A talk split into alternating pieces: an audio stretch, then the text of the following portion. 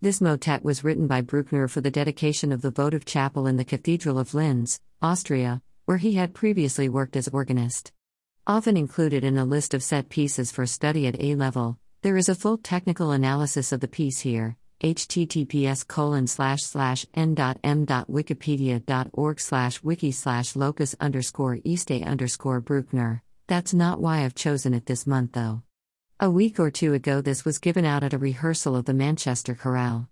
Although not an obvious choice for the Easter issue of our parish magazine, it called to me. Locus Iste became a firm favorite in the Porter household a couple of years ago, when Jennifer learned it for a consort competition at the Hallé Youth Choir. More recently, she and I both sang it at a Sing for Pleasure choral conducting training weekend in London. It's gorgeous, and a firm favorite of choral singers the world over. The text is simple, and is drawn from Genesis 28:16 and Exodus 3:5. In these texts, Jacob and Moses respectively realized that the ground on which they stood was holy. It is about the concept of a sacred place, not necessarily a building, and as such is often used at church dedication anniversaries. Locus Iste Deo factus est, this place was made by God.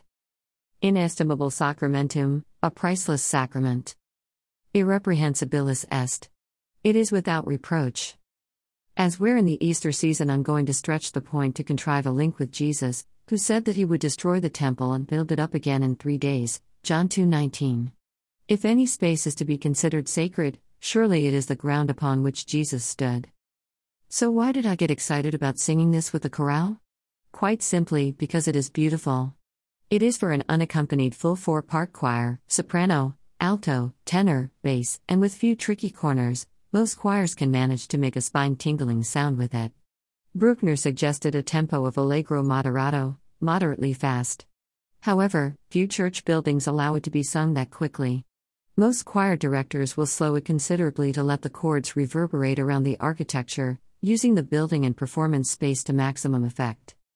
You can have a listen here, https://u2.b/nm1jfmbpma. Put the kettle on, close your eyes, and lose yourself in the music.